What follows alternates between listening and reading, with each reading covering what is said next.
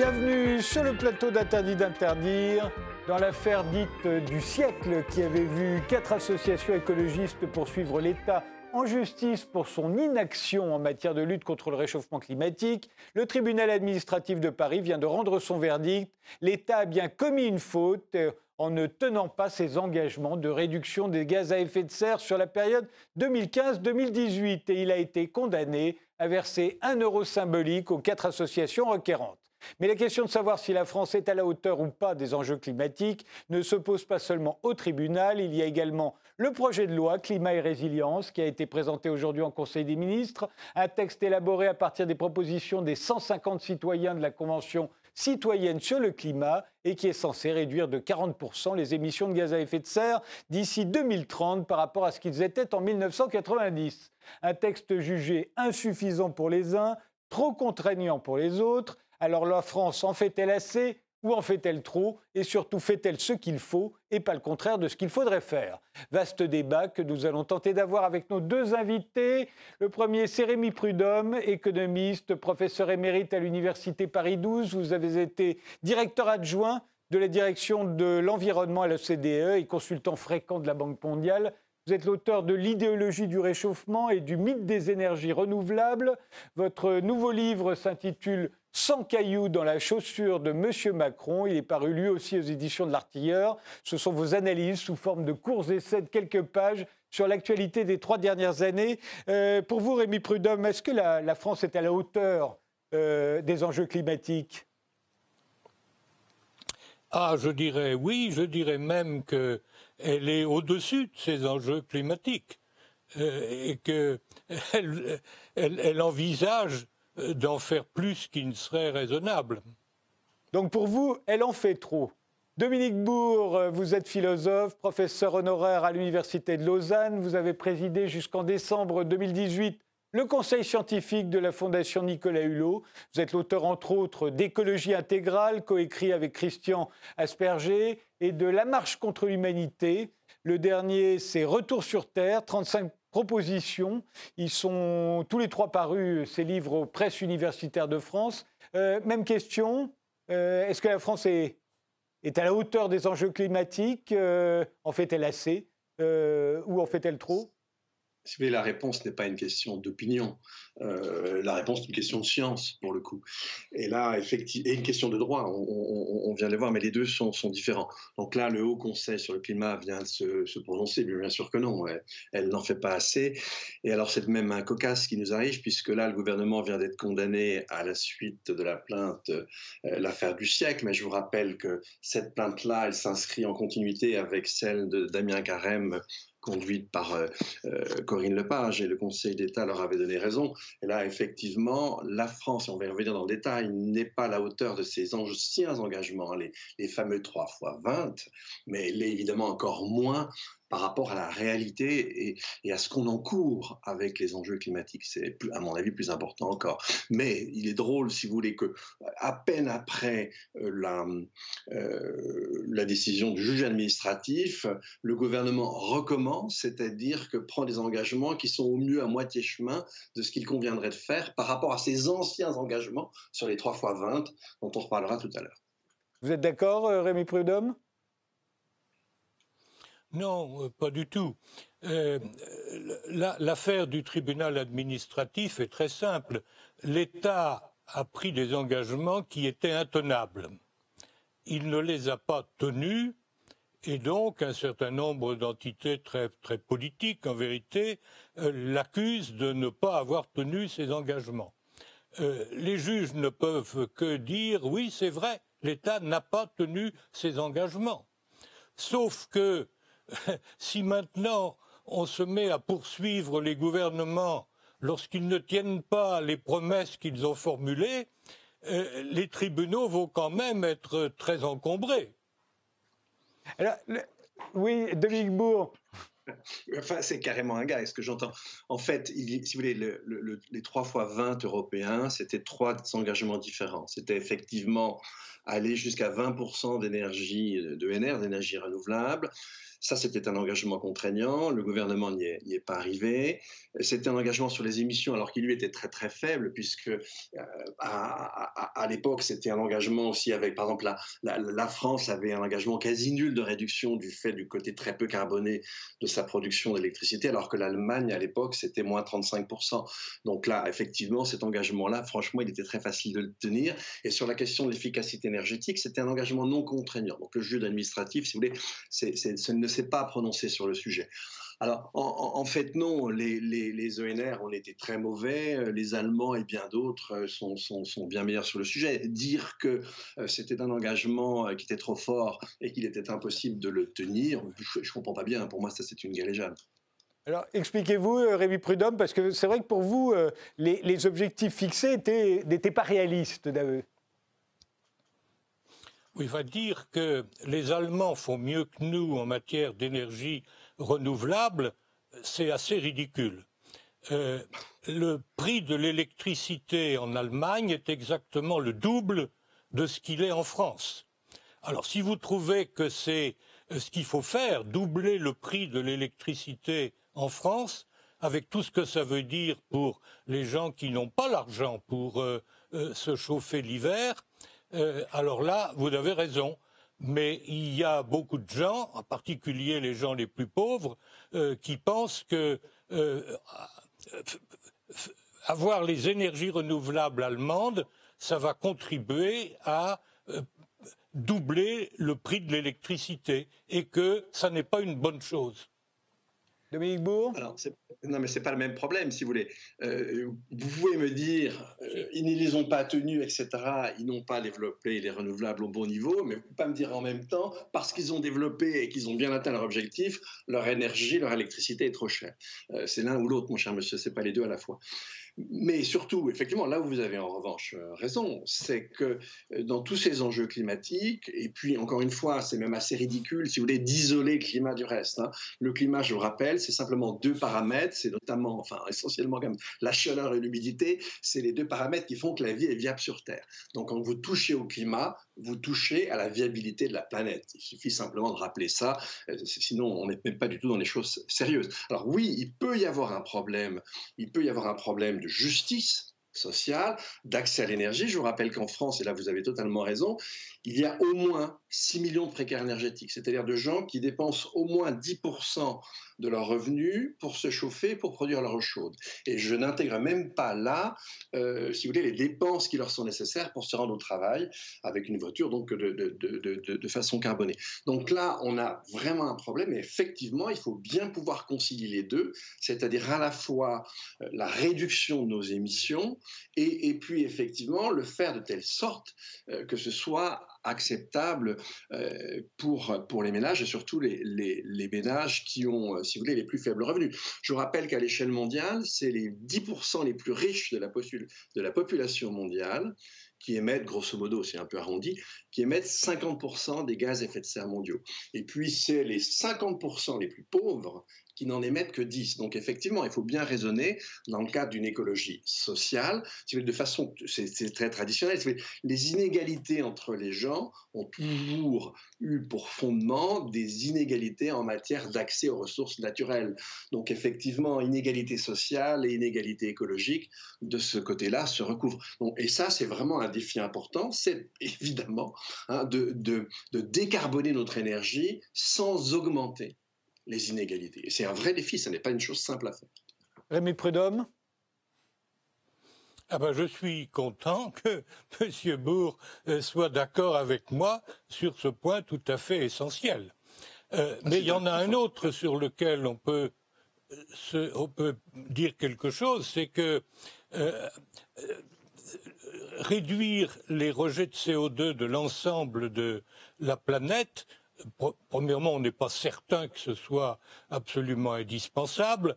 On est encore moins certain qu'il y ait la moindre urgence dans cette affaire.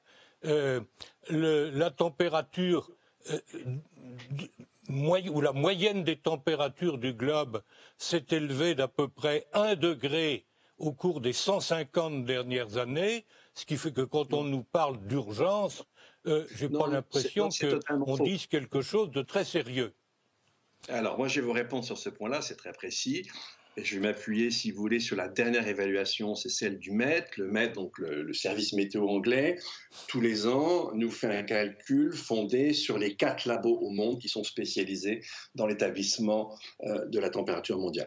En fait, par rapport à une moyenne, si vous voulez, de la seconde moitié du dix-neuvième siècle, c'est-à-dire dix-huit cent cinquante à dix-neuf cents, eh bien, nous sommes, par rapport à la moyenne de cette tranche, de cette période, nous sommes à un degré deux dixièmes de plus. Et contrairement à ce qui vient d'être dit, en fait, on a pris deux dixièmes entre la, le début du vingtième siècle et les années quarante, mille neuf cent quarante.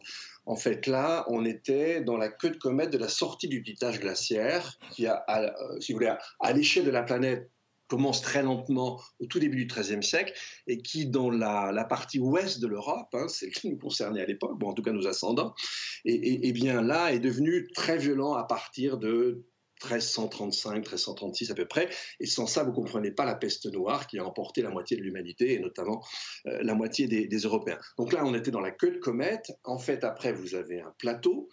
Et puis, vous avez la température qui commence à monter, disons, vers, la, vers le milieu, vers la fin euh, des années soixante-dix. Et en fait, le, la température augmentait d'un degré en quarante ans. Hein, un degré en quarante ans, c'est gigantesque. Si vous regardez ce qui se passe dans ce qu'on appelle le quaternaire, hein, ça fait deux millions six cent mille ans que ça dure, c'est-à-dire, c'est, ça veut dire que ça fait deux millions six cent mille ans que vous avez de la glace au pôle, hein, pôle nord, pôle sud. On a connu des alternances de, de glaciaires longs, en gros quatre-vingt mille ans, d'interglaciaires plus courts, vingt mille ans. Et en fait, quand on passe de l'un à l'autre, la température augmente d'un degré, sauf accident, il y a des accidents naturels, hein, mais d'un degré tous les mille ans. Là, je vous rappelle qu'on a un degré en quarante ans, et il est, il est probable qu'on soit proche, eh bien proche, euh, d'un degré dans les vingt ans qui viennent. C'est-à-dire qu'en fait, on atteindra les deux degrés entre deux mille quarante et deux mille soixante, mais on, on, on, avec le recul qu'on a, si vous voulez, sur nos modèles, c'est en général les scénarios les plus, les plus pessimistes qui se réalisent toujours. Donc il est, très, il est vraiment fortement possible qu'on soit à deux degrés dès le début de la décennie deux mille quarante. Bon, j'ai peut-être pas le temps de le développer, mais, mais deux, alors déjà aujourd'hui c'est pas simple, on le voit, mais je vous assure que deux degrés, les effets ne sont pas linéaires, les effets augmentent. Donc oui, il y a une urgence absolue, hein, et d'où le fait que, si vous voulez, à peu près partout, euh, on se donne des objectifs. Alors l'Europe, c'est, c'est pour ça que la, la, la, la, la, la loi que soumet le gouvernement aujourd'hui, enfin que va soumettre le gouvernement au Parlement, C'est, c'est un peu un gag, parce que l'Union européenne elle-même, elle est à moins cinquante-cinq pour cent de baisse des émissions. Moi, là, j'habite à Lausanne, dans l'État d'à côté, à Genève, ils en sont à moins soixante pour cent. Alors après, on reviendra à comment on détaille et comment, si vous voulez, on calcule ces, ces choses-là. C'est en gros ce qu'il faudrait faire dans les dix ans qui viennent, mais à une échelle mondiale, pas évidemment seulement la France, seulement l'Europe, seulement les U S A, pour éviter d'exploser les deux degrés. Le, le, le fait qu'on va les atteindre, c'est, c'est quasi certain aujourd'hui. Ce qu'il faut bien comprendre, si vous voulez, c'est que quand vous émettez des gaz à effet de serre, eh bien, ils vont euh, produire leurs effets de réchauffement. C'est un des effets de réchauffement, mais il est fondamental. Bah, sinon, assez rapidement, c'est un tiers de cet effet. Et en fait, les deux autres tiers, ils vont se déployer euh, sur des décennies. Ce qui fait que, grosso modo, on peut dire que la température dont on va souffrir dans une vingtaine d'années, eh bien c'est grosso modo, quasi totalement, nos, les émissions accumulées jusqu'à aujourd'hui. Donc quand bien même on deviendrait vertueux à partir de maintenant, ça ne changerait pas grand-chose à ce qui va nous arriver, hein, euh, en gros, à, à compter deux mille quarante. Et alors, il faut bien faire attention, à, vous avez deux choses dans cette affaire, et en termes de politique publique, il y a deux choses très différentes à conduire. Hein. La, la première chose à, à, à conduire, c'est effectivement participer à l'effort de réduction mondiale des émissions. Ça, vous le faites, euh, si les autres ne le font pas, ou si les autres le font mieux que vous, bah, de toute façon, vous, vous en bénéficierez pas forcément plus, d'autant que les effets vont être très différents géographiquement. Hein. Mais en revanche, l'autre partie de l'action, et qui n'a de sens que si on fait la première, c'est-à-dire que si on réduit les émissions, c'est tout ce qu'on appelle adaptation. Hein, je vous rappelle que vous avez eu à Paris, en juillet deux mille dix-neuf, vous avez eu un, un summum, un, un pic de température de quarante-deux virgule six en juillet deux mille dix-neuf, fin juillet deux mille dix-neuf, je crois, et en banlieue parisienne, d'ailleurs c'est marrant parce qu'on aurait pu s'attendre à l'inverse, vous avez jusqu'à quarante-trois degrés. Euh, fin juin de la même année deux mille dix-neuf, vous avez dans un petit village de l'Hérault une pointe à quarante-six degrés. Ce qui fait que si vous voulez, dans la décennie qui vient et les décennies qui vont suivre, les, les pics de température au-delà de quarante dans nos villes vont devenir de plus en plus fréquents. Une ville comme Paris, à quarante degrés, c'est tout simplement insupportable. Moi, je vous raconte une anecdote, c'est, on était pourtant là, on était en mai deux mille trois. deux mille trois, vous vous en souvenez, c'est la fameuse canicule d'août, mais en mai, il y a déjà eu un pic de chaleur. Je recevais un, un collègue, un chercheur indien, qui habite Bangalore. C'est quand même pas dans l'Arctique, hein. Et, et il venait de passer trois jours à Paris. Évidemment, Paris, c'est une ville très minérale. Il m'a dit « Je ne reviendrai plus jamais dans cette ville ». Tellement c'était insupportable. Je dois vous dire que ce jour-là, j'en ai un pris un coup à mon moral, parce que m'entendre dire par un Indien que Paris était une ville insupportable de chaleur, c'était assez étonnant. Donc voilà, si on ne, si vous voulez, si on ne fait pas ce travail d'adaptation, hein, et ce travail d'adaptation, ben, notamment, c'est, c'est, c'est, c'est, c'est revégétalisé, et ça, euh, si vous ne l'avez pas fait des décennies avant, c'est, c'est, c'est sans grande efficacité, ben, tout simplement, nos villes vont devenir insupportables. Puis il y a évidemment bien d'autres, bien d'autres aspects, et ça, si on a le temps, on pourra les aborder. Donc oui, par rapport à ces enjeux-là, ces enjeux qu'on connaît, et si vous voulez, en termes de modélisation climatique, on arrête les galéjades. Hein, je vous rappelle que les premiers modèles de climat, du climat mondial, ont été mis au point dans la décennie soixante. Quand reportez-vous au, au sommet sur l'homme et l'environnement de Stockholm en juin soixante-douze, souvenez-vous, c'était le rapport Ward-Dubois, vous aviez déjà un demi-chapitre à l'époque, hein, soixante-douze, je vous répète, qui était consacré au changement climatique. En fait, le consensus sur le réchauffement, il s'est fait à la conférence de Villars en quatre-vingt-cinq. Et très rapidement d'ailleurs, très rapidement, trois ans après, vous avez la création du GIEC, en quatre-vingt-huit, l'I P C C si vous voulez. Et en fait, on, on dispose, si vous voulez, maintenant de, beaucoup, de plusieurs familles de modèles. Il y a une cinquantaine de modèles qui travaillent au monde. Et quand on vous dessine des scénarios, bah, c'est, on prend la convergence de ces différents modèles et, et, et on ouvre la latitude lorsque les modèles divergent. Donc en fait, ce qui est intéressant sur ces questions-là, ce n'est pas une question d'opinion. Je m'en fous complètement, je vous le dis tout de suite. Ça ne m'intéresse pas. C'est une question de science. Alors c'est une science, c'est pas la science nomologique du dix-neuvième siècle, hein, on est sur une science interprétative, mais on a le recul euh, de, disons, cinquante ans de modélisation derrière nous.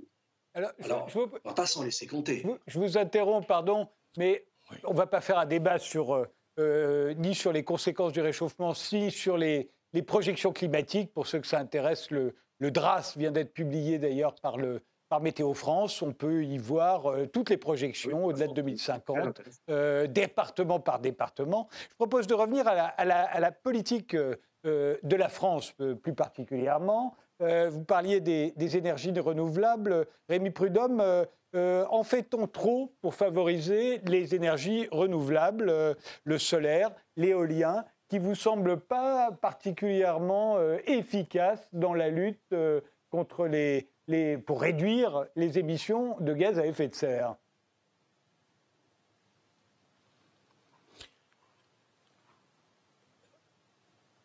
Oui, Rémy Prud'homme, vous m'entendez ? Le... Oui, oui, je vous entends. Euh, euh, s'agissant des énergies renouvelables, euh, savez-vous quelle est, à l'heure à laquelle nous parlons, la production d'électricité solaire en France ? En réfléchissant un peu, vous allez trouver la réponse exacte. Elle est de zéro kilowatt. Et pour cause, il fait nuit. Kilowattheure, si on considère une heure, parce qu'il n'y a pas de soleil.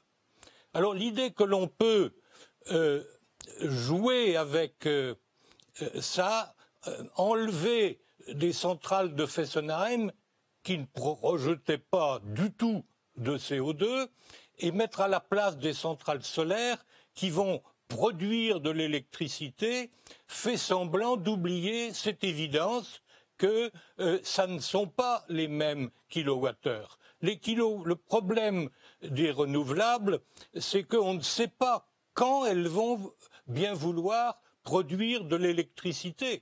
On le sait un peu pour euh, le solaire, on sait qu'il n'en produira jamais euh, au, les, les soirs d'hiver, qui se trouve être précisément le moment où on a besoin de s'éclairer ou de se chauffer. Euh, mais euh, euh, on ne le sait pas exactement. S'agissant de l'éolien, euh, on ne sait pas si au moment où on en a le plus besoin, il y aura bien du vent ou si au contraire, il n'y en aura pas du tout. Donc l'idée que l'on peut remplacer euh, des, euh, de l'électricité euh, au gaz, euh, hydraulique, nucléaire, par euh, de l'électricité éolienne euh, et euh, photovoltaïque est une plaisanterie. Et vous pouvez multiplier le nombre d'éoliennes, alors qu'il est, vous n'aurez pas un kilowattheure de plus. Pourquoi ? Parce que l'électricité ne se stocke pas, à la différence de beaucoup d'autres, de la plupart même, des autres activités industrielles. Alors tant qu'on n'aura pas inventé un procédé de stockage à grande échelle à un coût raisonnable, ce qui arrivera peut-être d'ailleurs, parce qu'il y a des chercheurs qui s'y emploient, ils s'y emploient à vrai dire depuis Volta, depuis euh, ça fait deux siècles qu'ils s'y emploient, ils n'ont pas encore trouvé, mais ils trouveront peut-être. Ce jour-là, on pourra se poser la question euh, des renouvelables intermittents.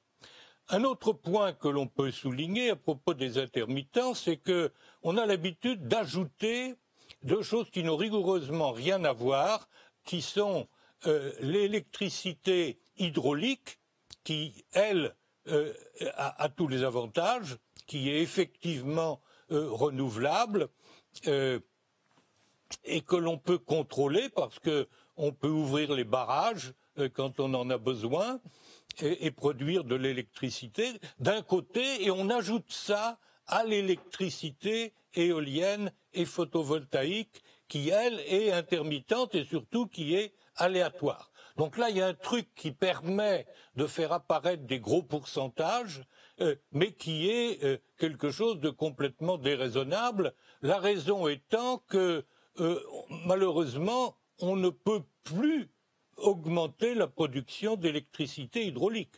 On a déjà utilisé à peu près tous les endroits dans un pays comme la France, c'est pas vrai dans un pays comme l'Inde ou comme beaucoup de pays d'Afrique, mais dans un pays européen, on ne peut pas euh, euh, augmenter l'électricité euh, hydraulique.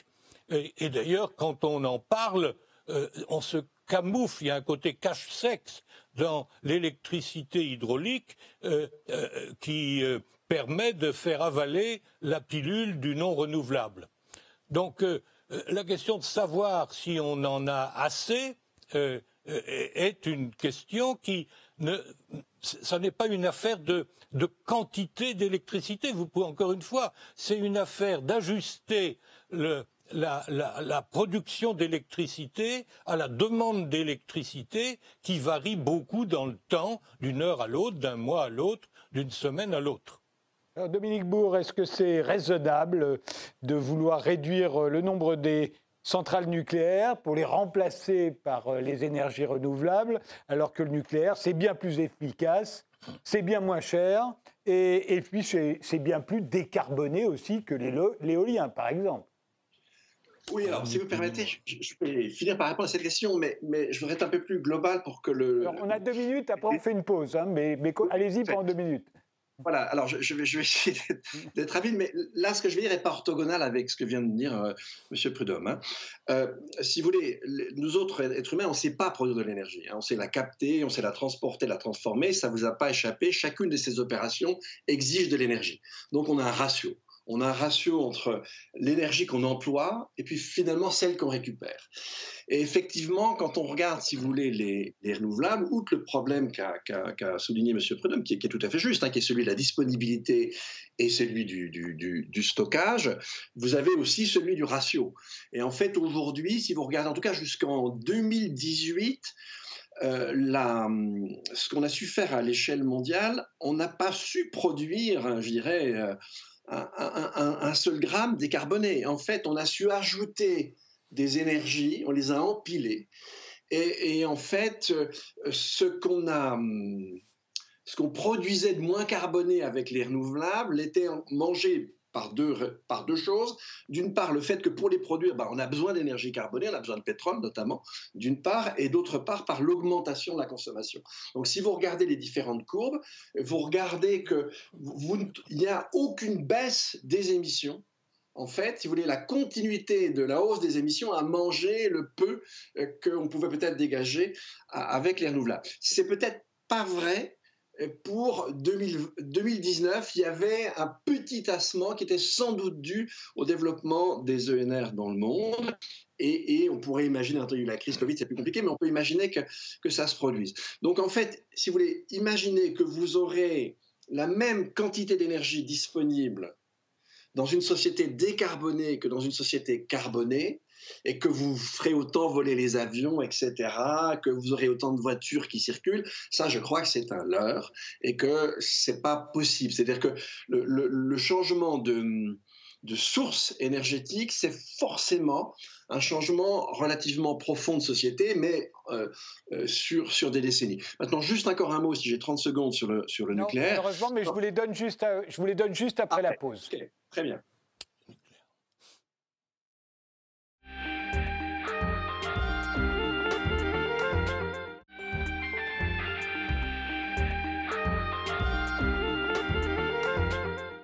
La France est-elle à la hauteur des enjeux climatiques? On reprend ce débat avec Rémy Prud'homme qui pense que la France en fait plutôt trop. Il est économiste, ex-directeur adjoint de la direction de l'environnement à l'O C D E.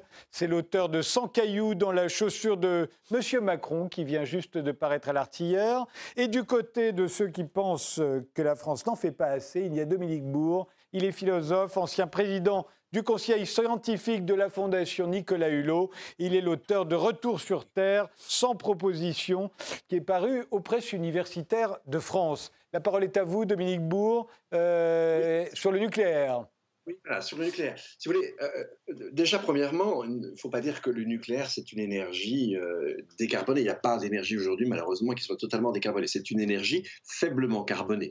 Mais quand vous regardez, si vous voulez, euh, bah, la masse de béton, d'acier que vous avez dans une centrale, ensuite, après, euh, euh, la fabrication du, du, du carburant, alors maintenant, ça, c'est beaucoup moins énergivore que, que ça ne l'était il y a quelques décennies. Mais c'est donc une énergie, effectivement, faiblement euh, carbonée.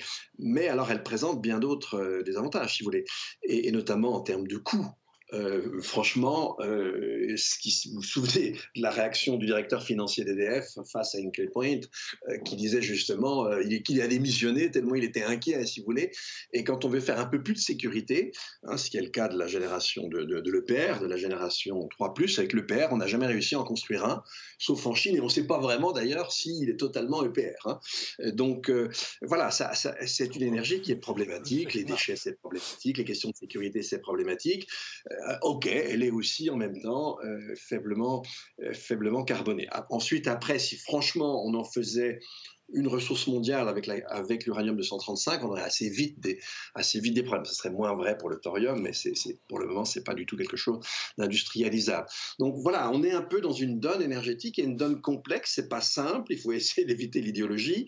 Euh, de toute façon, on fait, on fait rien à coût zéro. Et là, euh, en fait, on doit faire une espèce de pondération des risques, si vous voulez, entre le risque climatique, et, et moi, j'aime pas parler de risque climatique seul, si vous voulez, je vous l'ai, je vous l'ai rappelé tout à l'heure. Le climat, c'est simplement les conditions d'épanouissement du vivant. Or, on est, si vous voulez, dans une situation d'effondrement du vivant sur Terre. Ça, on peut, on peut y revenir. Et que, bien sûr, le climat va encore suraggraver. Donc, on est dans ces conditions-là. L'enjeu, c'est en fait la viabilité pour l'espèce humaine et pour les autres espèces de la Terre dans les décennies qui, et les siècles qui, qui viennent, mais déjà, malheureusement, dans, dans les décennies qui viennent. Donc voilà, il faut, faut faire la pesée des risques. Et, et, et qu'est-ce qu'on veut ? Rémy Prud'homme.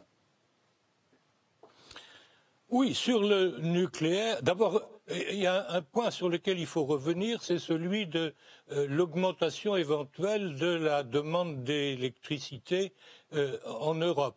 En Europe, la demande d'électricité n'augmente plus du tout depuis une bonne dizaine d'années.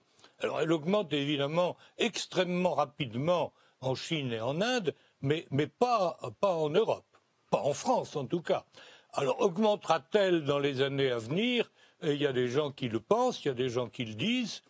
Euh, de toute façon, il faut se méfier de ces chiffres-là parce que euh, la, le, le, le C O deux que la France rejette, celui que, euh, dans les enjeux climatiques, on voudrait réduire, euh, il a pour contrepartie le C O deux que l'on importe quand on achète des, euh, euh, des euh, chemises euh, chinoises.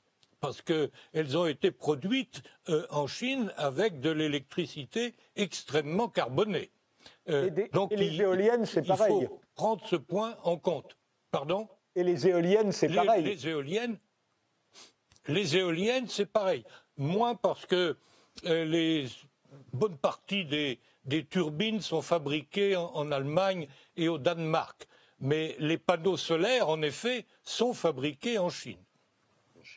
Euh, euh, donc ça, c'est un point qu'il faut garder euh, en, en tête. Euh, dire que la construction d'une centrale nucléaire euh, consomme beaucoup de, avec le béton, consomme beaucoup de, euh, de C O deux, euh, c'est relativement à l'éolien inexact. La, produire la, la même quantité d'électricité avec de l'éolien, Euh, chaque éolienne, c'est mille cinq cents tonnes de béton. Euh, c'est pas très très bon pour euh, euh, la euh, vie des sols, la perméabilité des sols. C'est même très mauvais.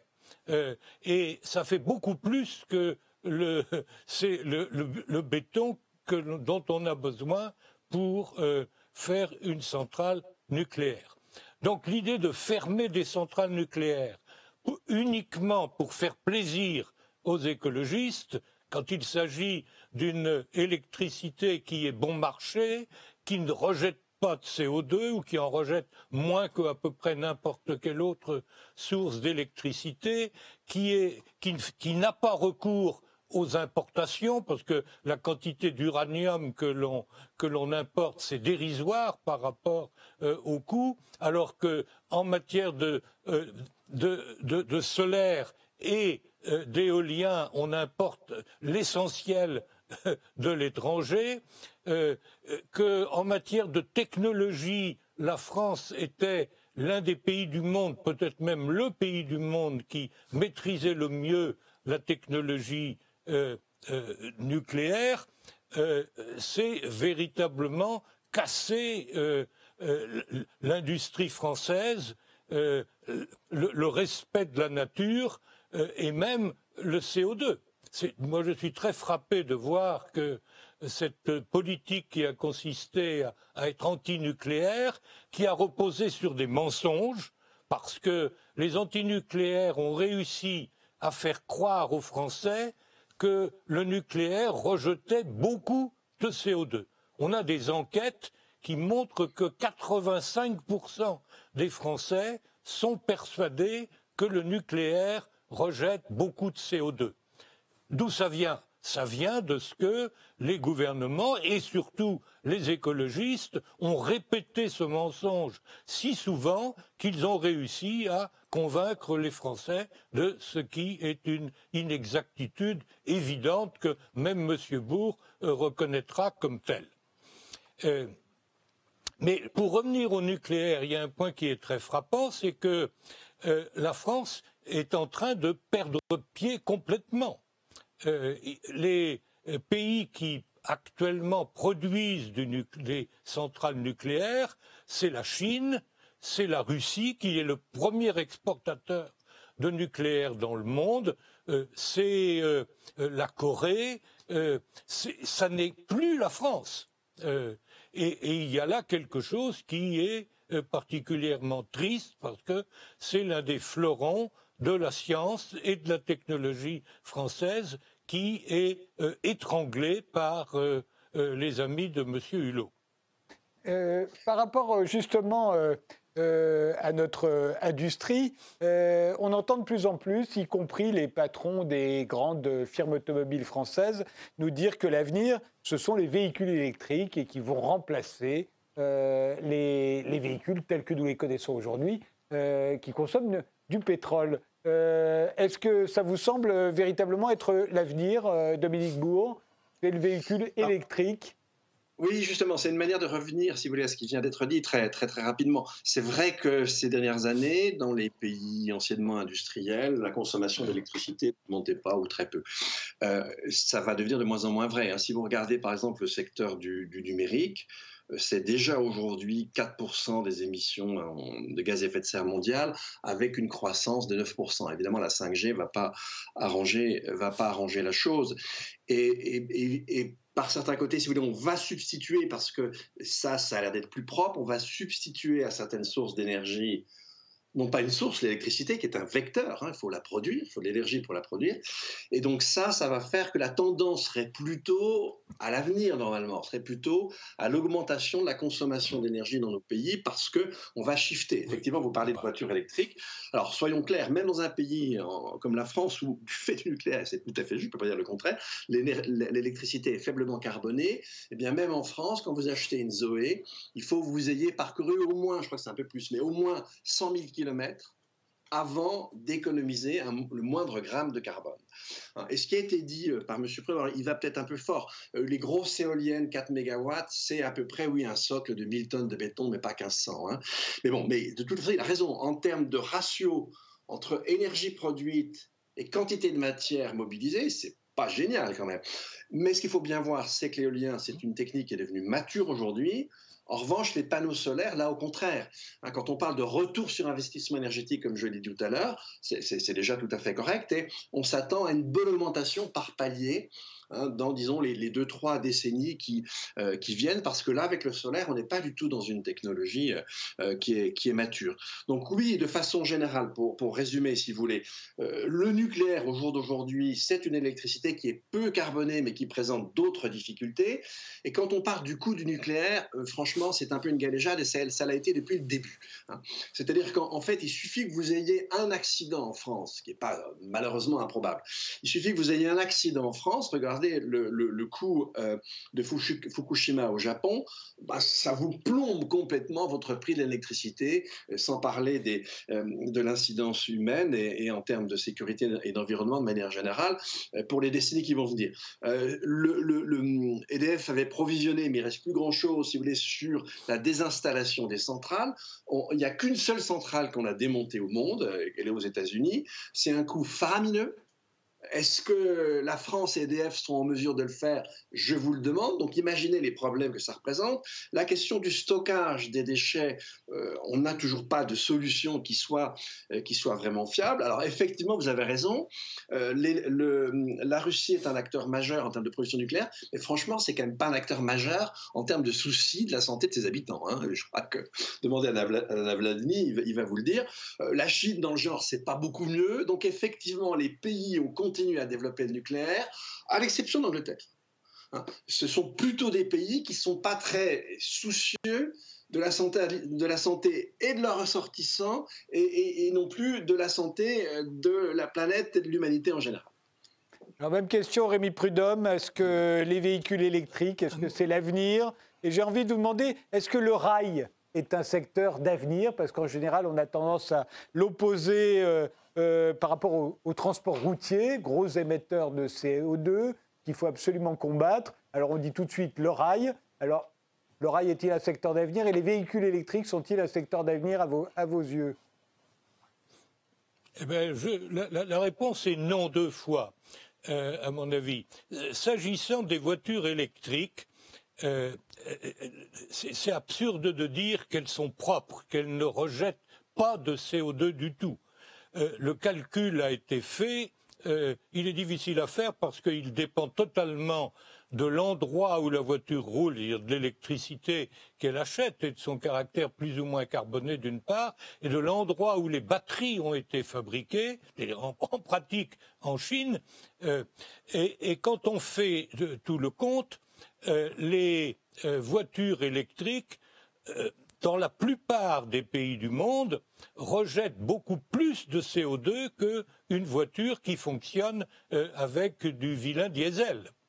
Alors, ce n'est pas forcément le cas en France. La France, qui est l'un des pays du monde où l'électricité est la moins carbonée, c'est une question sur laquelle il faut revenir quand on se pose la question de savoir si la France est à la hauteur dans ce domaine.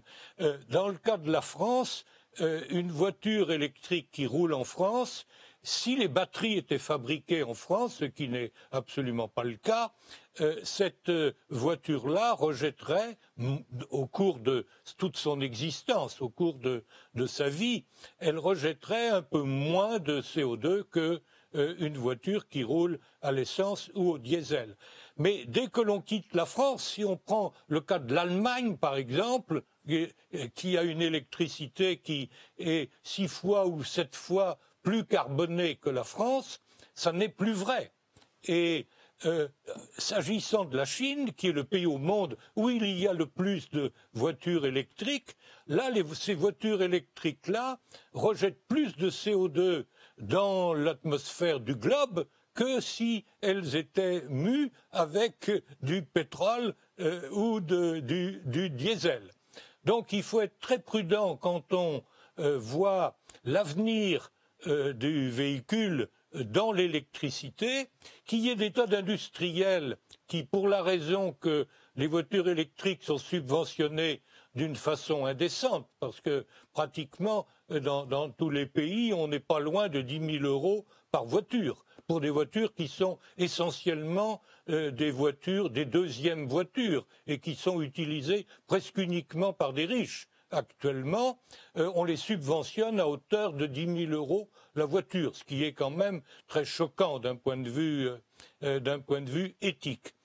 Ça, c'est pour la voiture électrique. S'agissant de cette idée qui consiste à dire on va euh, se transporter en, voiture, en, en transport en commun, Euh, en chemin de fer ou en métro, euh, c'est une idée qui traîne depuis quarante ans et qui ne se produit pas du tout. Euh, là, là, parmi les, le, le, le projet de loi euh, qui est, va être discuté, qui est discuté aujourd'hui euh, en Conseil des ministres, vous allez trouver une fois de plus, ça sera la, la dixième, l'idée qu'il faut euh, doubler le fret ferroviaire. Cette idée est complètement absurde. Le fret ferroviaire coûte des sommes absolument extravagantes, euh, absolument extravagantes. Euh, il recule partout, en dépit des subventions et malgré les, les, les taxes extraordinairement élevées euh, qui pèsent sur euh, les voitures.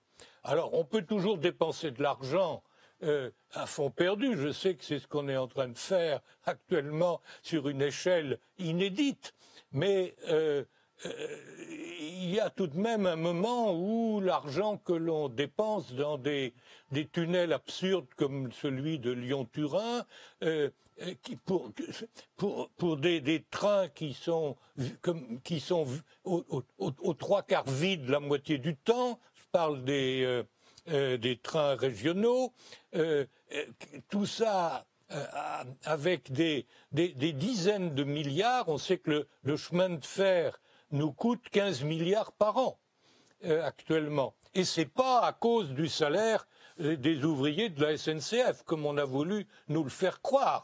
Et, et, et l'idée que c'est en réduisant un peu les, les, les petits avantages euh, de ces travailleurs qu'on va...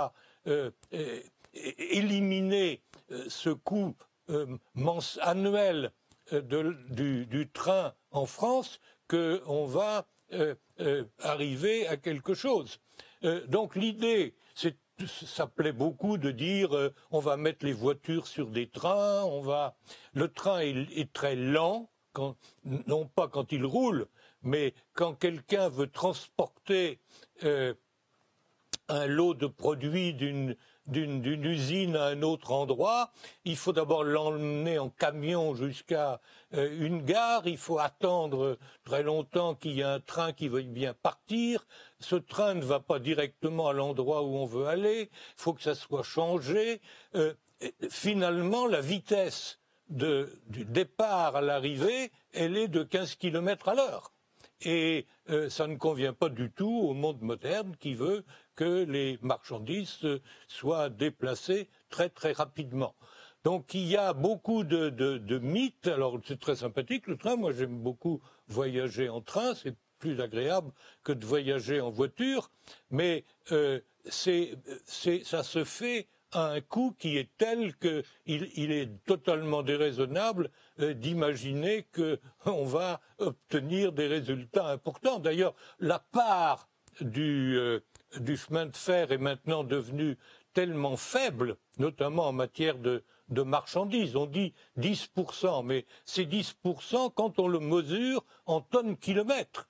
Et la tonne-kilomètre est une façon très archaïque d'évaluer la, l'activité d'un secteur industriel. Personne n'aurait l'idée de, de, de comparer la chimie fine, c'est-à-dire les, les, les, les vaccins ou les parfums, avec la chimie lourde qui est le, les, les engrais azotés ou l'acide chlorhydrique. Personne n'aurait cette idée absurde de mesurer ça en tonnes. On le mesure en argent. On le mesure ce que les gens payent pour voir leurs produits transportés. Et le fret ferroviaire, il fait à peu près deux pour cent en comptant large euh, du total du fret en France. Donc fonder des espoirs sur euh, le transfert de la route vers le rail, c'est euh, caresser une chimère que l'on, que l'on caresse depuis vingt ans. Il y avait des, j'ai vu dix fois des plans qui allaient multiplier par deux. Il y a même eu, il y a même eu un ministre, comment il s'appelait, un ministre très sympathique, là, euh, communiste du, de Nîmes, qui voulait multi, qui a écrit, ça a été décidé, ça a été voté en Parlement, euh, qu'on allait multiplier par trois la part du fret. On pourrait peut-être attaquer en justice le fait que cette promesse intenable n'a pas été réalisée en disant l'État n'a pas fait ce qu'il allait dire, ce qu'il a dit qu'il allait alors, faire, euh, mais, mais euh, personne ne veut se couvrir de ridicule à ce point-là. Alors Dominique Bourg, euh, pour résumer ce que, ce que dit Rémy Prud'homme, c'est qu'en gros, euh, toutes ces décisions, c'est rien pour le climat et, et beaucoup contre les pauvres, visiblement. Alors, est-ce que c'est non, votre avis c'est, également ? Écoutez, non, attendez, attendez, attendez, attendez, c'est un résumé assez cocasse. Non, il euh, n'y a qu'un domaine avec lequel je suis d'accord avec ce que vient de dire M. Prud'homme, c'est, c'est sur le Lyon-Turin. Mais justement, il est en contradiction avec lui-même, parce que le Lyon-Turin, c'est exactement son raisonnement, c'est simplement gagner quelques minutes sur un trajet. Alors non, ce qui est dit sur le train est tout à fait fantaisiste, il y a des conditions dans lesquelles, effectivement, il n'est peut-être pas intéressant. Mais euh, moi-même, je n'ai pas de voiture. Quand je vais à Paris, vous imaginez bien que si je prends une voiture, je vais y mettre un temps infini, je ne saurais pas où la garer et tout, ça n'a absolument aucun intérêt. Je suis désolé, je prends le train. Hein. Et en Suisse, quand vous vous dé... parce que je suis franco-suisse, quand vous vous déplacez, il n'y a pratiquement pas de camions sur les routes. Tout simplement parce qu'effectivement, dans ce pays-là, bien organisé, vous avez un ferroutage très important. Donc, euh, il suffit simplement que vous passiez la frontière et vous allez voir que ce que vous raconte M. Prud'homme est complètement faux. En revanche, ce que je peux vous dire, là, sur la voiture électrique, soyons moins caricaturales, je vous l'ai dit tout à l'heure. Euh, avec les techniques d'aujourd'hui, si vous prenez une Zoé en France, c'est au moins cent mille kilomètres. Si vous l'avez en Allemagne, ça va être cent vingt-cinq, cent trente, cent trente-cinq pour vous commencer à, à économiser un gramme. Donc en fait, non, si on veut vraiment prendre le problème au sérieux, et on sera obligé de le prendre au sérieux, demandez aux habitants de la Vésubie, de la Roya. On va finir par le prendre au sérieux et on va le prendre assez rapidement au sérieux et ça commence. Bah oui, bah, il y a des choses qui deviennent impossibles. Donc euh, c'est sûr que d'imaginer qu'on va avoir tous nos transports en électrique et qu'on aura la même quantité, la, exactement la même mobilité qu'avant, ça effectivement c'est sans doute une illusion. En tout cas, euh, là, on, on va avoir une mobilité plus collective et, et, et le collectif en question, il peut s'adapter. En tout cas, pour les grands trajets, là où vous avez des flux très importants, le train reste effectivement quelque chose de très important. Pour les marchandises, c'est effectivement plus compliqué parce que de toute façon, vous aurez un camion pour aller jusqu'à la gare et un camion ensuite pour, pour, pour redesservir. Mais en tout cas, sur la mobilité individuelle, c'est, c'est clair que le tout voiture qu'on a connu, de toute façon, il donne des congestions physiques. C'est, c'est quelque chose qui est absurde. On ne va pas pouvoir le maintenir. Ça, c'est une certitude. Et l'illusion serait d'imaginer qu'on va tout reporter sur l'électrique. Ça, c'est une autre illusion aussi. C'est clair, la seule chose qui vous reste, c'est une mobilité différente en jouant sur l'intermodalité et puis évidemment une mobilité qui sera plus souvent collective qu'elle ne l'était avant. Il n'y a pas tellement de choix là-dessus. Alors, dernière, euh, dernière question, dernier mot, il nous reste trois minutes. On a choisi de tout arrêter euh, contre le Covid, donc de réduire notre P I B, euh, donc réduire notre richesse. Euh, faut-il faire exactement la même chose contre le réchauffement ? Dominique Bourg a l'air de dire oui, il ne faut pas se faire d'illusions, nous dit-il. Il euh, y aura des choses en moins, il euh, faut l'accepter. Euh, ça n'a pas l'air d'être votre cas, Rémy Prud'homme. Alors, réponse courte, hein, puisqu'il nous reste que deux minutes. On va laisser M. Prud'homme répondre. Oui, mais eff- effectivement, l'idée qu'il y a chez les écologistes, c'est euh, de vivre moins bien, euh, c'est d'avoir moins de mobilité, c'est de pas se déplacer. Ça provient aussi de ce que ce sont des gens euh, qui habitent le Marais ou qui habitent Lausanne et qui n'ont pas besoin de voiture. Mais allez donc tenir ce, ce raisonnement qu'on va se passer de voiture dans la Creuse et vous verrez comment vous serez reçus. Le revenu des gens de la Creuse, il est quatre ou cinq fois plus bas que le revenu de M. Bourg et même que le mien. Euh, mais moi, je ne pense pas uniquement. Moi, je peux, j'ai une voiture, mais je ne l'utilise pratiquement pas. Moi, je peux très bien me passer de voiture. Mais euh, les, les, les pauvres gens qui habitent dans l'ensemble de la France, soit périphérique, soit rurale, c'est absurde de leur demander de se passer de voiture. C'est, c'est les, les condamner à, à je ne sais pas quoi, d'ailleurs. Et, et, ils l'ont, et ils l'ont bien, et ils l'ont bien expliqué euh, lors de, de la crise des Gilets jaunes. Alors, réponse là, est, de Dominique là, Bourg ce, à la même question. Sur social, on est d'accord. Si vous permettez quand même, ce qui est vraiment très important, justement, on est encore en train de vivre la Covid et les gens sont en train de s'apercevoir que là, ils pensaient qu'ils allaient en sortir. C'est sans doute beaucoup plus compliqué que ça. On a un virus qui s'est installé, il y aura des mutations, il faudra re- remettre au jour les, les, les vaccins. Simplement, quand vous écoutez les économistes, ils vous disent « la Covid, c'est une externalité, c'est un accident extérieur ». À l'économie. Ça, c'est une ânerie, j'en suis totalement désolé. La Covid, c'est la conséquence de notre modèle économique. Et la Covid, je vous assure que par rapport au climat et à d'autres problèmes, c'est franchement pas grand-chose. Donc, soit on continue à s'illusionner, soit on répète les erreurs du passé, soit effectivement on essaye de réfléchir ensemble à ce qu'il faut faire. Alors c'est sûr, si on propose aux gens du jour au lendemain dans la Creuse de ne pas avoir de voiture, c'est sûr que ça ne va pas marcher. Mais rassurez-vous, ce n'est pas ce qu'on leur propose non plus. Je vous remercie tous les deux d'avoir participé à cette émission. Merci. Je vous remercie de nous avoir suivis et je vous donne rendez-vous au prochain numéro.